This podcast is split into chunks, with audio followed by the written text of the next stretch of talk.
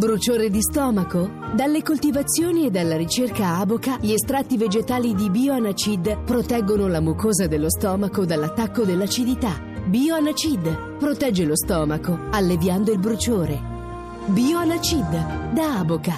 Autorizzazione ministeriale dell'11 gennaio 2013. L'economia prima di tutto. A cura di Roberto Pippan.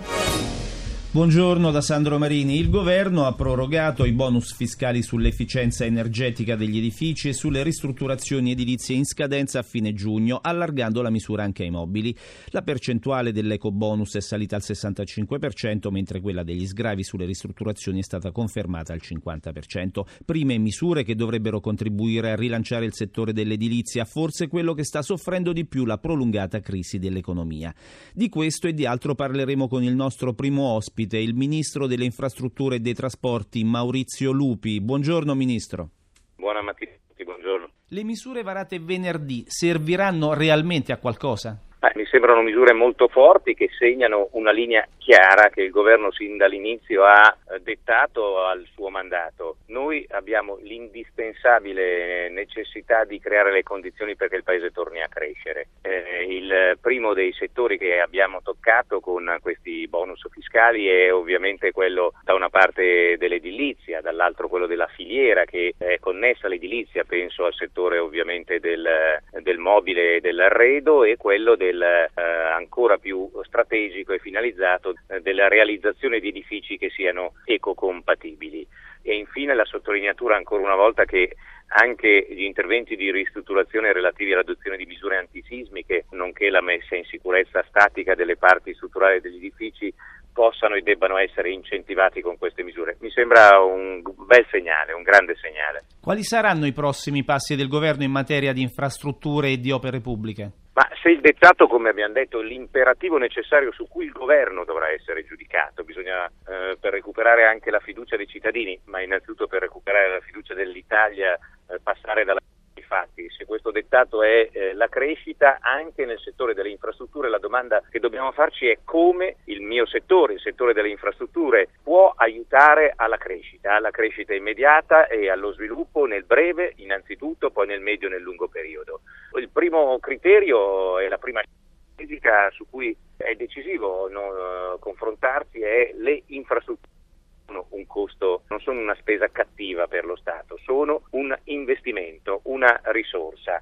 Eh, con la fine della procedura di infrazione dell'Europa non è che noi possiamo permetterci eh, più sprechi, più inefficienze, tornare ad una spesa pubblica enorme. Dobbiamo eh, permetterci abbiamo il dovere di poter destinare finalmente risorse appunto allo sviluppo. Le infrastrutture eh, possono eh, dare questo contributo. Il primo esempio molto concreto, abbiamo tantissime risorse stanziate per la realizzazione delle grandi infrastrutture nel nostro Paese, dobbiamo immediatamente carantierizzarle, eh, dobbiamo controllare e accelerare con sburocratizzazione e semplificazioni lo stato di avanzamento lavoro. Ci sono scarsità di risorse del pubblico e allora un euro di pubblico deve essere un moltiplicatore per l'investimento di eh, risorse private. Allora il, l'attuazione del provvedimento sulle defiscalizzazioni, la leva fiscale che aiuti e incentivi i privati che vogliono realizzare opere, grandi opere e, e opere pubbliche che eh, sono strategiche per il Paese possano utilizzare queste detrazioni fiscali. E infine eh, l'emergenza più emergenza di tutte che darà un contributo certamente alla crescita, ma che forse ci potrà far passare anche dal non vivere di emergenze, cioè la manutenzione straordinaria delle nostre, delle nostre, infrastrutture ferroviarie e stradali e la manutenzione straordinaria del territorio. Dobbiamo investire rapidamente su questo settore. Ministro, ecco un'ultima domanda, ma mh, c'è una cifra certa di risorse disponibili per fare tutto questo? Beh, la prima cosa che dobbiamo fare e che abbiamo fatto è vedere più che una cifra eh, da appostare se ci sono risorse già appostate che purtroppo nella pubblica amministrazione sono lì e non possono essere spese o non sono state spese appunto per la lungaggine delle procedure piuttosto che la burocrazia, piuttosto anche per l'inefficienza della pubblica amministrazione. Le faccio un esempio non di inefficienza ma di possibile immediata eh, attuazione. Il settore ferroviario per noi è un settore strategico, spostare dalla gomma al ferro non solo migliora eh, la qualità dell'ambiente, permette più velocità, ci fa avere meno costi sul trasporto delle merci e delle, delle persone. Noi abbiamo stanziati 9 miliardi di euro per completare e e realizzare gli investimenti in rete ferroviaria. Dobbiamo fare ancora il contratto di eh, servizio con le ferrovie dello Stato per l'attuazione di questi investimenti, possiamo accelerarli subito. Le faccio un esempio, io ho chiesto ad ANAS di farmi presentare un piano straordinario, 100 bandi, 100 progetti di manutenzione della rete viaria, dei ponti, dei viadotti dell'Italia. Possiamo immediatamente nei prossimi tre mesi con 250 milioni di euro fare questi bandi che andranno ovviamente a vantaggio non solo della qualità delle infrastrutture ma delle piccole e medie imprese sparse nel territorio. Oppure pensi solo alla manutenzione degli eh, edifici scolastici. Hanno sempre il doppio obiettivo, mettere in moto il lavoro, ma prima ancora garantire la sicurezza e la qualità della vita del, dei nostri, degli studenti come dei nostri cittadini. Grazie, grazie signor Ministro, buona giornata. Grazie a tutti voi. Ed ora il nostro secondo ospite, l'economista Marcello Messori. Buongiorno professore. Buongiorno. Allora, abbiamo ascoltato le parole del ministro Lupi sui progetti del governo in tema di infrastrutture e nuovi cantieri. Cosa ne pensa? Certamente i più forti incentivi al risparmio energetico e la conferma degli incentivi per le ristrutturazioni edilizie sono buone notizie perché eh, potranno sostenere la domanda in un settore importante. Naturalmente l'impatto macroeconomico di queste misure si eh, fonderà soprattutto sulla capacità dell'amministrazione pubblica di aumentare l'efficienza nella eh, sua spesa e sul rispetto di quei vincoli europei che nonostante l'uscita dalla procedura di infrazione per deficit eccessivo continuano ad essere stringenti. I veri spazi che noi abbiamo nell'immediato sono relativi ai cofinanziamenti di investimenti europei ed è qui forse che eh, eh, si tratta di eh, operare. Il Premier Letta ha annunciato un piano del lavoro per i giovani, obiettivo 100.000 posti di lavoro. È possibile? Ma certamente il problema della disoccupazione e della disoccupazione giovanile è il problema più drammatico che il Paese oggi si trova di fronte. Anche in questo caso temo che i veri spassi debbano essere trovati a livello europeo. Per il momento vi è una uh, volontà dichiarata da parte delle istituzioni dell'Unione economica e monetaria europea e dell'Unione europea di affrontare il problema. Per ora gli stanziamenti uh, sono modesti, i 6 miliardi uh, da anticipare al 2013 rispetto alla preventivata spesa nel 2014 certamente non potranno essere risolutivi. Io credo che la vera scommessa sia quella di ripristinare un sentiero di crescita per l'economia italiana piuttosto che agire direttamente sul mercato del lavoro. E proprio per rilanciare la crescita il ministro Zanonato ha annunciato il potenziamento del fondo centrale di garanzia da 2 a 4 miliardi per garantire più risorse alle imprese.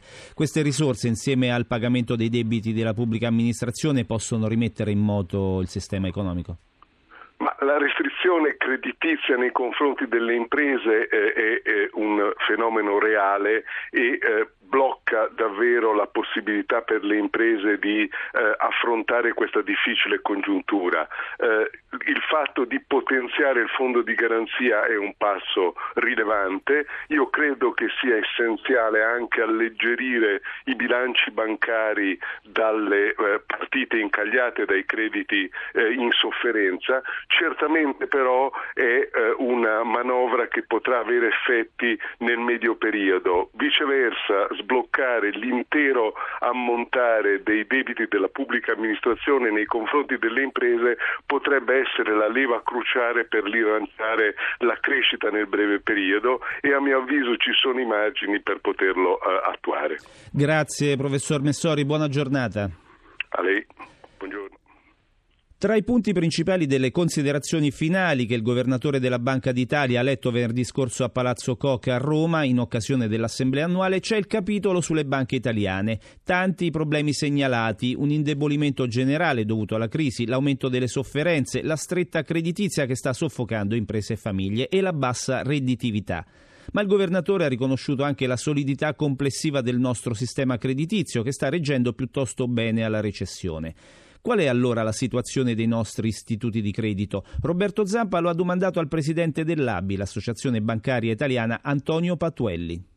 Quella che ha descritto il governatore di grande serietà e di grande solidità è il risultato di una forte spinta di innovazione. Il governatore ha ben sottolineato che in altri paesi d'Europa sono intervenuti fondi pubblici per ricapitalizzare le banche, mentre in Italia ci sono state solo risorse private. Ora la fase che il governatore ha indicato è per sconfiggere la recessione e per aprire una fase di ripresa dello sviluppo. Visco però ha dato ampia rilevanza alle difficoltà di accesso al credito da parte delle nostre imprese. Ha molto ben specificato che le difficoltà del credito dipendono soprattutto dalla decadenza della qualità degli attivi, ovvero sia dal fatto che molte aziende siano andate male. Quando c'è un'azienda che va male, le conseguenze negative si scaricano sull'imprenditore, sugli occupati e sulle banche che l'avevano finanziata. Una tirata d'orecchi da parte del governatore c'è stata anche sul tema della redditività delle nostre banche che rimane piuttosto bassa. No, non è una tirata d'orecchie, è un aiuto che il governatore ha portato alle banche italiane che sono state accusate negli scorsi anni di essere eccessivamente redditizie e che ora invece hanno evidenziato tutte quelle che sono le conseguenze delle perdite che hanno subito da parte delle imprese che sono andate malamente e quindi hanno dovuto comprimere fortissimamente la propria redditività. Il governatore chiede anche alle banche italiane di ridurre la remunerazione ai manager e laddove necessario anche i dividendi per gli azionisti. Si dice che questo è stato già effettuato e che all'occorrenza è una linea da riaffermare. Voi siete Abbiamo- d'accordo? in Italia di strada ne abbiamo fatta tanta su questa linea fin da quando criticavano le banche italiane perché non seguivano quelle anglo-americane su elevatissimi tassi di rischio e su elevatissimi premi conseguenti ai manager. Noi siamo stati sempre molto prudenti e di conseguenza questi indirizzi del governatore ci trovano molto attenti e molto consenzienti e rappresentano anche una soddisfazione postuma a un modo più prudente di far banca in Italia rispetto ad altri paesi d'oltremanica. Trionfa il biomedicale al premio Startup dell'anno 2013, il tradizionale riconoscimento ideato dall'Associazione degli incubatori universitari per dare visibilità alle imprese innovative che nei primi anni di vita hanno raggiunto i migliori risultati economici e qualitativi. Il servizio di Vittorio Cota. Paul Müller, fondatore della Niso Biomed, con quale idea innovativa siete diventati la startup dell'anno? un dispositivo che si chiama Endofaster che mh, opera nel settore della gastroenterologia. In particolare si collega l'endoscopio per l'esame dello stomaco. Nel momento in cui la sonda endoscopica entra nello stomaco per vedere lo stato della mucosa, normalmente aspira il succo gastrico e lo butta via. Invece di buttarlo via, noi ne raccogliamo col nostro dispositivo all'esterno immediatamente una piccolissima quantità di 2 millilitri e l'innovazione eh, sta nel fatto che noi facciamo questa analisi in real time e in- istantaneamente. In 15 secondi noi allertiamo in questo modo l'endoscopista che sta iniziando a guardare lo stato dello stomaco e lo allertiamo su condizioni di rischio del paziente per il tumore allo stomaco e facciamo la diagnosi in diretta dell'Helicobacter pylori che è un batterio molto diffuso, primo fattore di rischio del tumore allo stomaco. E questi suoi risultati confermano che in Italia, nonostante la crisi e tutti i problemi, si può fare impresa e impresa innovativa.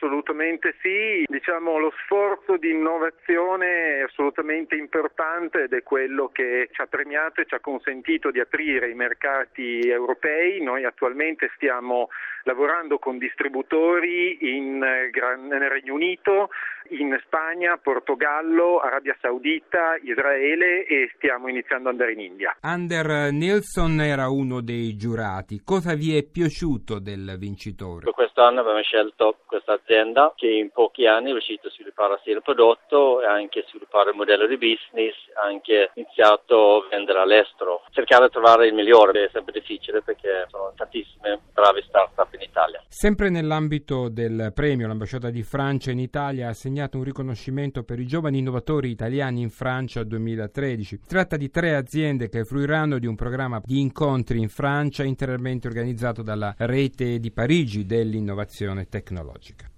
E siamo arrivati alla pagina finanziaria, ci colleghiamo con Milano con Sabrina Manfroi. Buongiorno Buongio- Sabrina. Buongiorno da Milano. Quali notizie arrivano dai mercati asiatici? Purtroppo non positive, soprattutto per la borsa giapponese che apre la settimana in pesantissime perdite, meno 3,35% in questo momento l'indice principale sulla scia del calo venerdì di Wall Street. Piatta Hong Kong, poco mossa, sale dello 0,34%. E co- cosa era successo venerdì in Europa?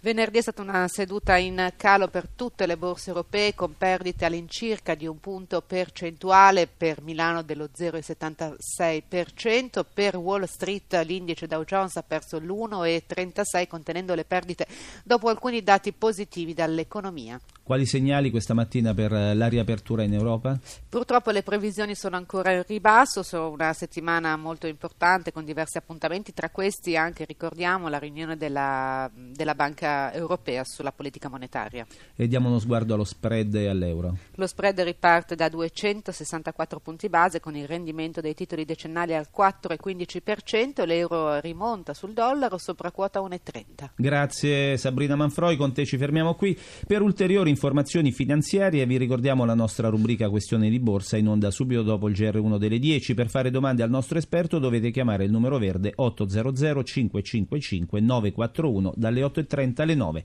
Lo spazio dedicato all'economia termina qui. Eh, Francesca Librandi, assistente al programma, da Sandro Merini, grazie per l'ascolto